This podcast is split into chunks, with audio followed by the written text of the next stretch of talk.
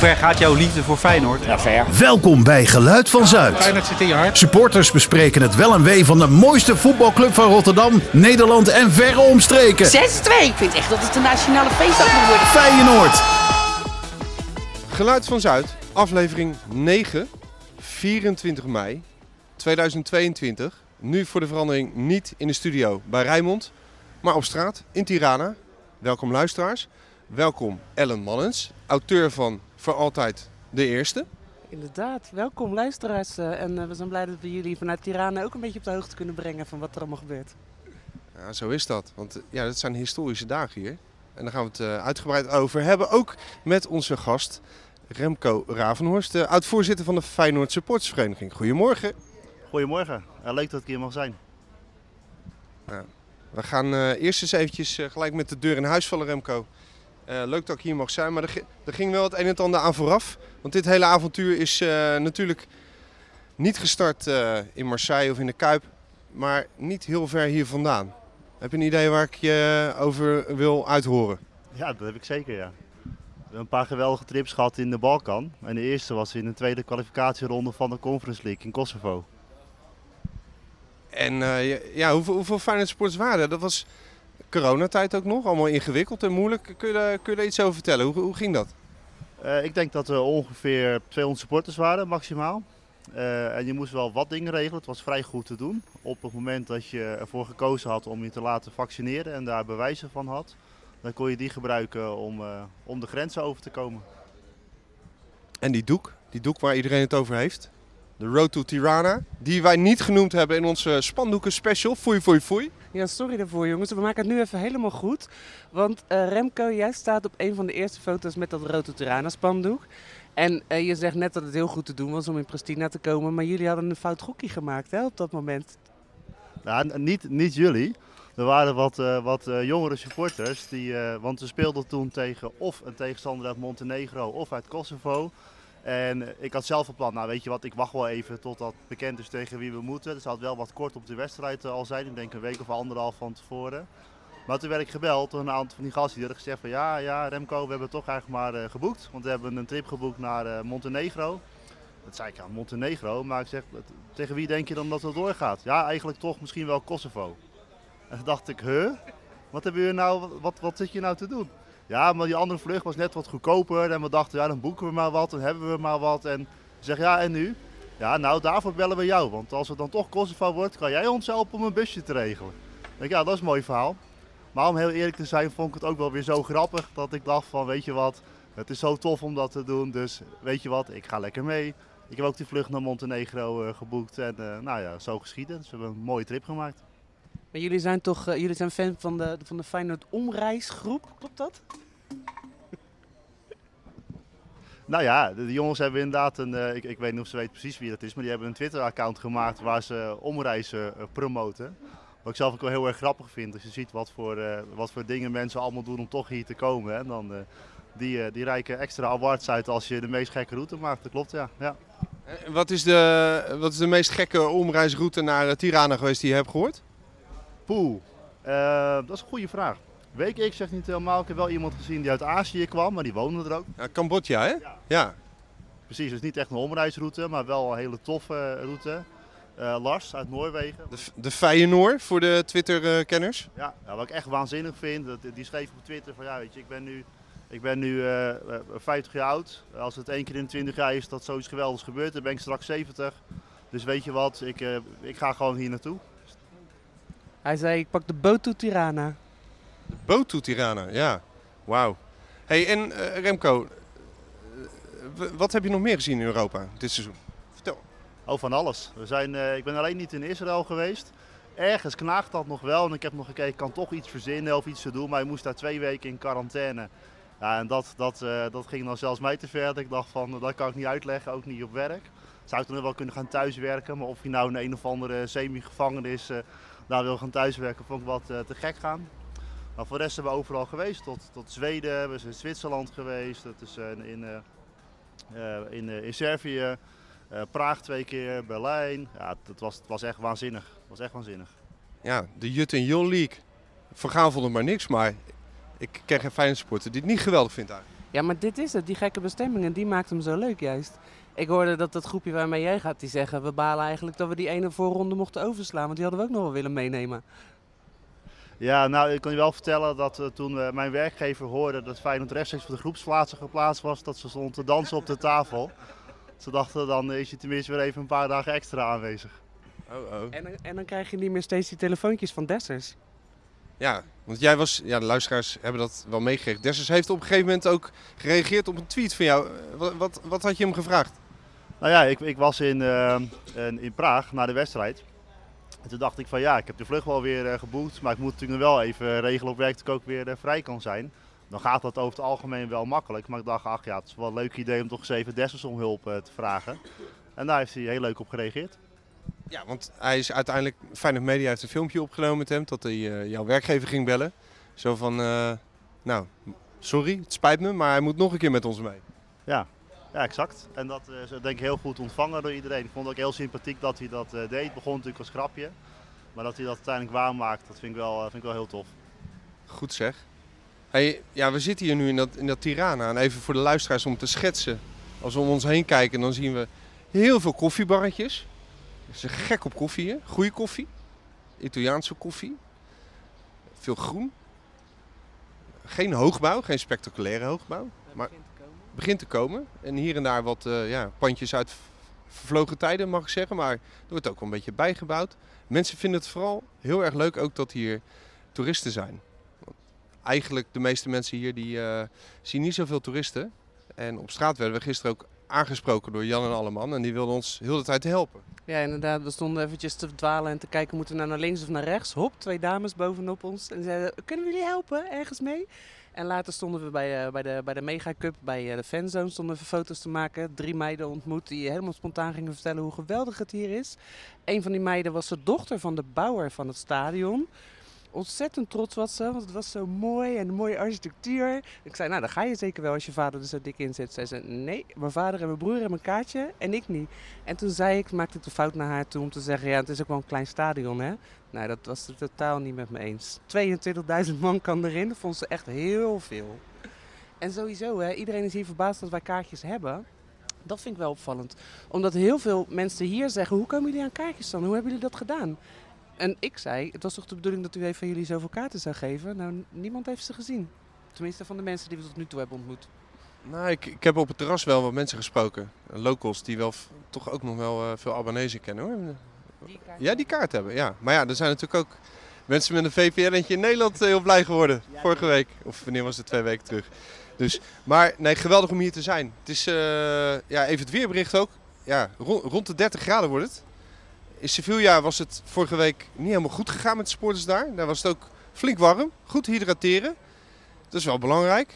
Maar met name de Rangers fans, die zijn zo'n beetje uitgedroogd. Uren in de rij gestaan. Stadion binnengegaan. De wedstrijd door Rangers tegen Frankfurt. En binnen hadden ze de barren dicht. En de waterleidingen waren afgesloten. Ging niet helemaal goed. Gaat het hier wel goed komen, denk je? Met de supporters en het uitdrogen? Dat weet ik niet. Dat valt van tevoren. Kan ik dat niet voorspellen. Ik weet wel dat het de aandacht heeft, dat ze er goed naar kijken van hoe kunnen we dat nou voor zijn, dat hetzelfde weer gaat gebeuren.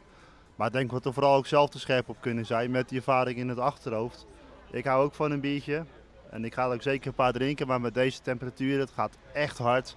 En neem alsjeblieft zelf een paar flesjes water mee, dan heb je iets om tussendoor te drinken voordat je in het stadion komt. Niet te vroeg pieken dus? Exact. Nee, want we kunnen het natuurlijk niet hebben dat straks de helft van die tribune leeg is. Hè? Dat we allemaal op apengapen liggen. Of dat we allemaal stil zijn, dat we overstemd worden door die tifosi. Oh, stel je voor. En dan zitten mensen thuis te kijken die geen kaartje hadden en denken, waar is iedereen? Dat zou erg zijn? En, ja, die Italianen zijn die bloedhitte natuurlijk wel gewend. Wij moeten er nog een beetje inkomen hier, hè? Eerlijk. Maar ik ben hier gisteren aangekomen. Maar ja, dat ging niet helemaal zonder slag of stoten. Want op Schiphol is natuurlijk één grote chaos. Was je ook via Schiphol gereisd? Ja, zeker.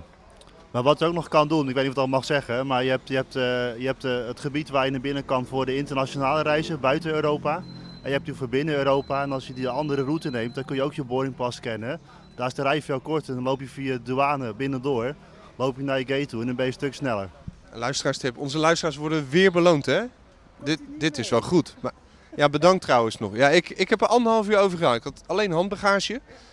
1,5 uur. Ik heb wel heel Terminal 3 helemaal gezien. Alle hoeken en gaten. Ja. Net of je bij de Efteling in de rij stond zo'n beetje. Dat gevoel, maar dan minder gezellig. Minder gezellig en iets meer stress. Ja. Uiteindelijk haalde ik mijn vlucht naar Belgrado.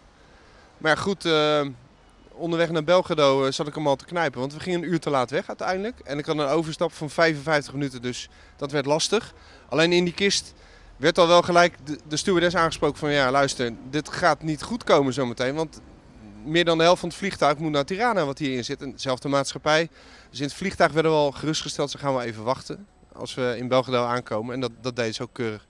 Heel leuk overigens om ook even support te krijgen in de rij op Schiphol. Ik had een Feyenoord jackie aan. En dan krijg je van Jan en allemaal met allerlei verschillende accenten toch wel schouderklopjes van zet hem op.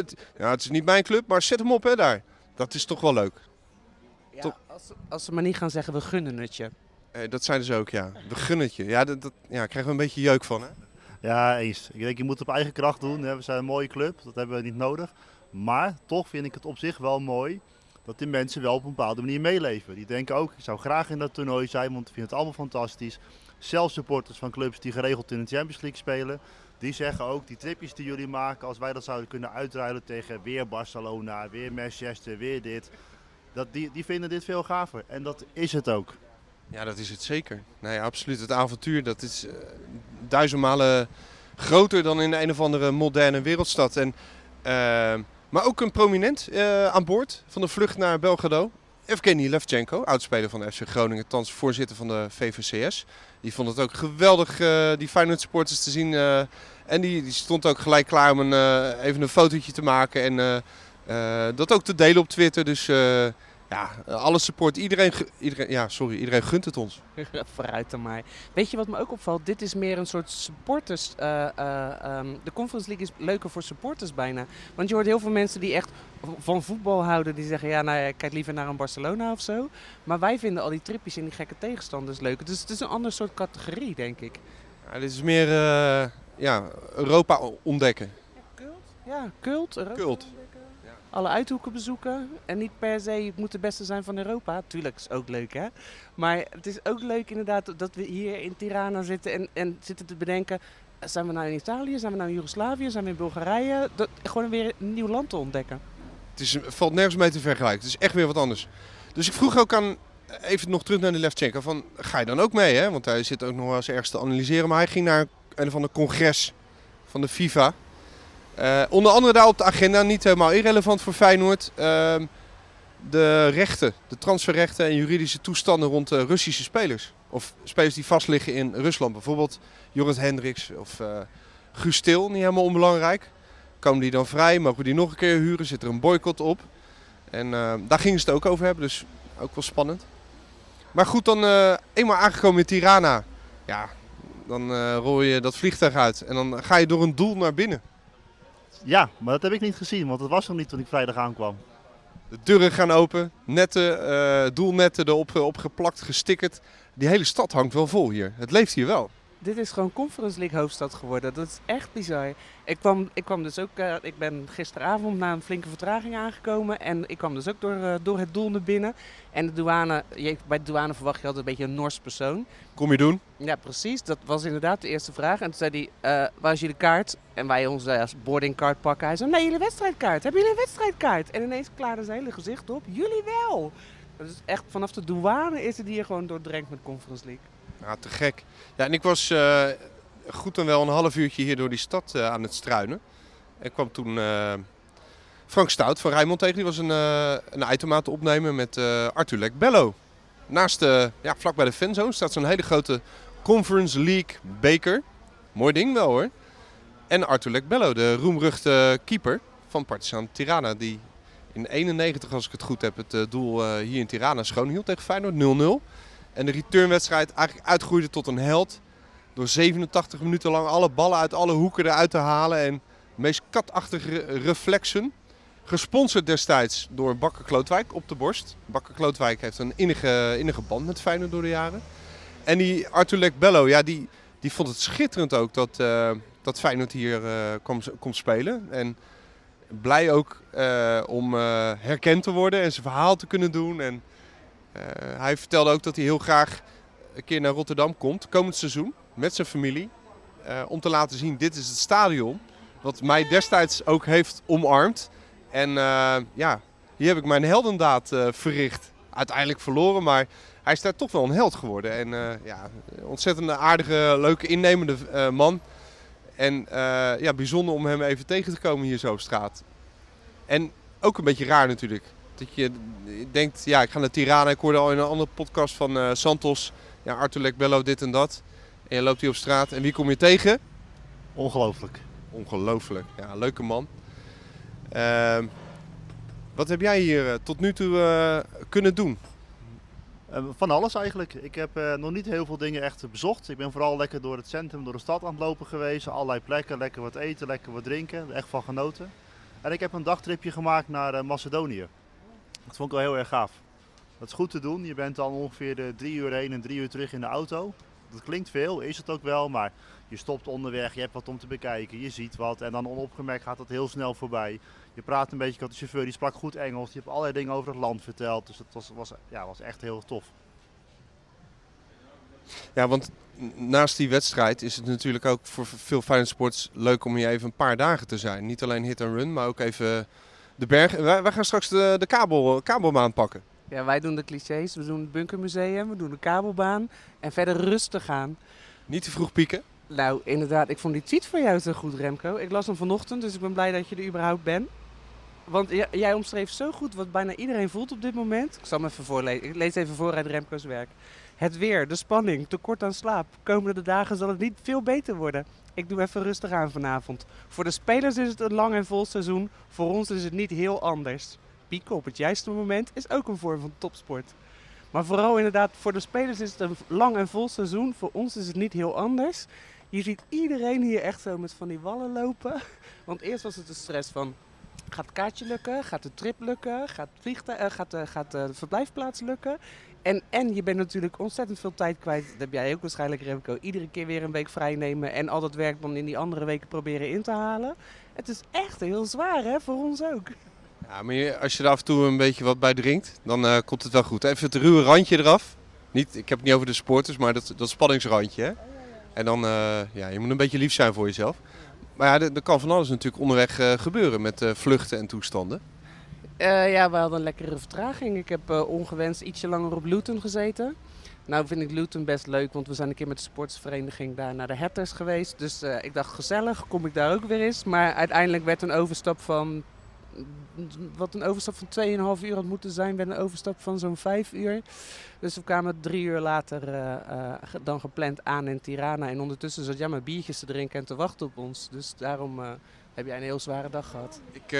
Ik had het wel even moeilijk vanmorgen. Ik moest mezelf bijeenrapen. Wat ook wel grappig is dat media die hier zijn, Nederlandse media, maar ook Albanese, zeg ik dat goed? Albanische. Wat zou het zijn? Nou goed, de media uit Albanië, die zijn ook gewoon op jacht naar Feyenoord supporters en verhalen. En wij kunnen ons er ook niet helemaal aan onttrekken om af en toe een microfoon in onze handen te pakken en even ons verhaal te doen. Zo was, volgens mij ben jij ook nog in de radio bij Rijnmond. Ja, vanmiddag bel ik nog eventjes met Rijnmond inderdaad. Van het weekend zaten Spijkers met Koppen. Het is bijna zo, als je als Feyenoorder niet geïnterviewd bent op dit moment, ja, dat is wel heel... Doe je eigenlijk niet meer mee? Nou, dat wil ik niet zeggen. Ik sluit niemand uit, maar bijna iedere Feyenoorder is benaderd op dit moment om een verhaal te vertellen. Ja, net ook iedereen die hier voorbij loopt ook, die wil iets zeggen in die microfoon. Al die Feyenoord supporters. Nee, er wordt nu gelachen. Nee, dit is flauw. Dit is heel flauw. Maar, Spijkers met Koppen zaterdag inderdaad. Maar ook de heren van Rijnmond, hè? Dennis en Frank en Sinclair. Ja, die worden heel de tijd worden ze gebeld door al die lui uit Hilversum die erachter zijn gekomen. Wat een avontuur wij hier aan beleefd zijn. En die spelen een beetje hard to get. Dat is ook wel mooi. Weet je wel, je hebt nooit aandefonds en nu ineens moeten we overal in mee. Nou, dat doen ze mondjesmaat. Dat doen ze heel goed. Ze zeggen niet op alles ja. Ja, heel slim. Maar ik heb ze eigenlijk liever wel in heel veel shows. Want zij kunnen het verhaal heel goed verwoorden. Zij snappen zo goed wat er speelt onder supporters. En we spraken net even met Sinclair. En die zat hier echt zo, nou bijna hetzelfde als wat jij zei, Remco. Zo'n tof land. Zo boven verwachting gaaf. En ook snappen inderdaad dat het tof is om hier te zijn. En dat je niet per se in een mega groot stadion moet zitten met z'n allen. Toch had ik...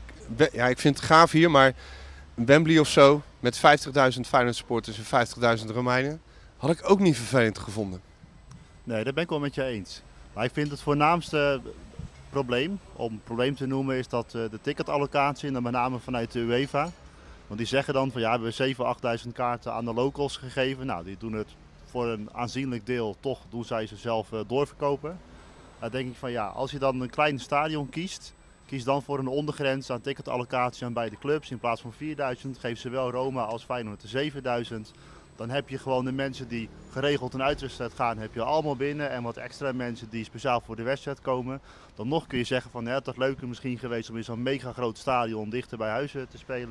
Maar dan vind ik ook, als het een nieuw toernooi is, is het prima om hiervoor te kiezen. Had alleen een iets andere keuze gemaakt met de verdeling van kaarten.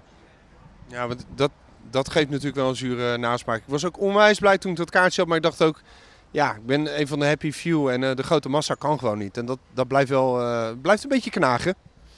Ja, oké, je wordt me geweten aangesproken inderdaad. Aan de ene kant sta je te juichen, aan de andere kant denk je shit. Dus het voelt ook wel een beetje als een extra verantwoordelijkheidsgevoel om morgen extra veel herrie te maken in het stadion.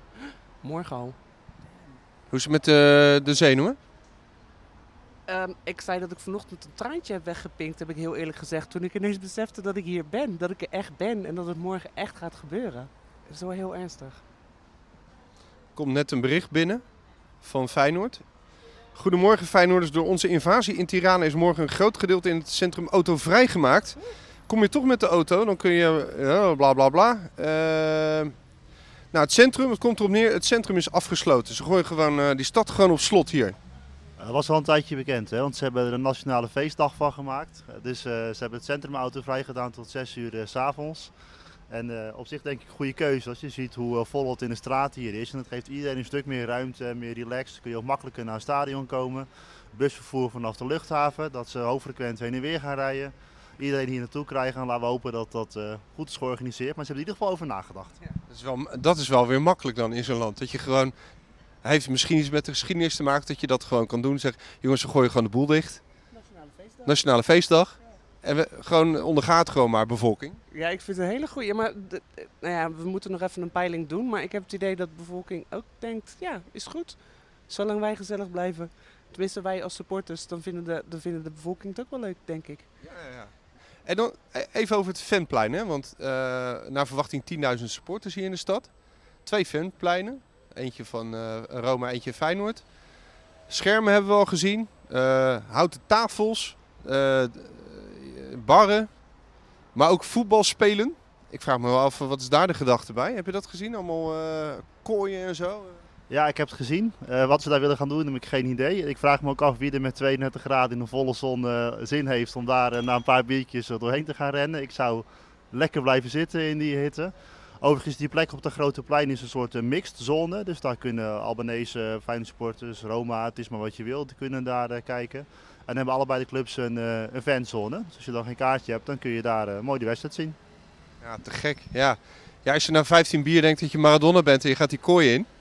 Ja, dat gaat niet helemaal goed aflopen dan.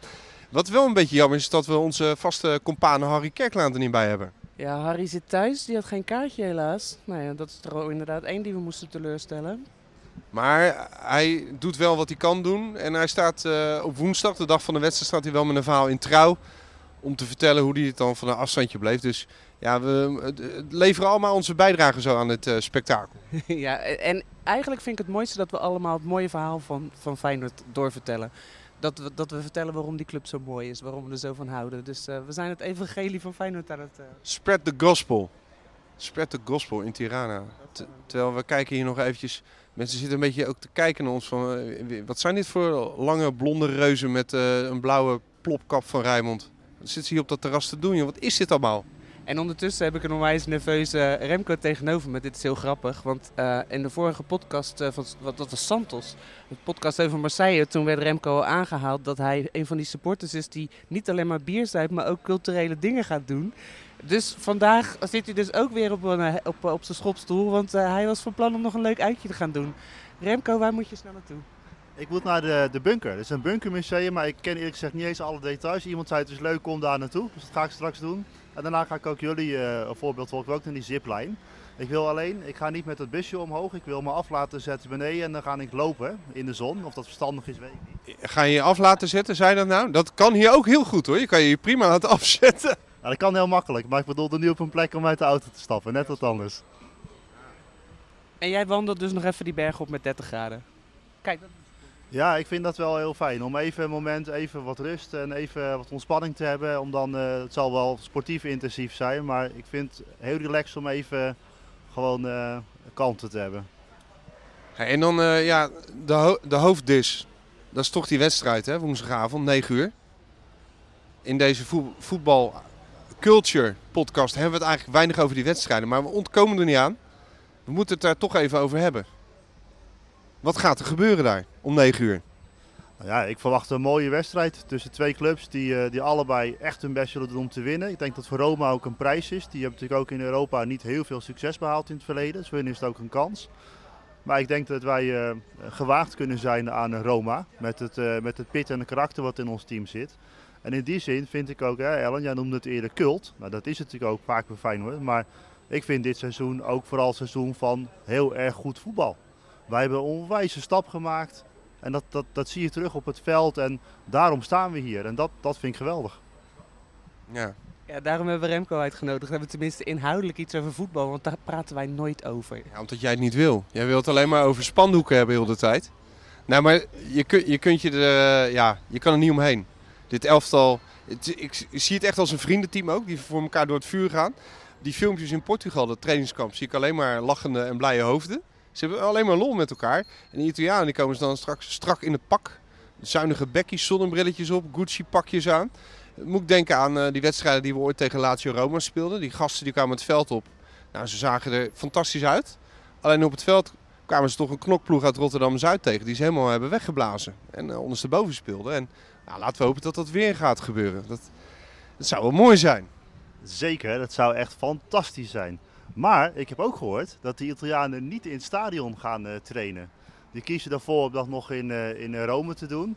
Ik weet dat wij dat Feyenoord ook een keer zo eigenwijs waren om niet in het stadion te trainen. Nou, hoe dat afloopt, dat weten we denk ik.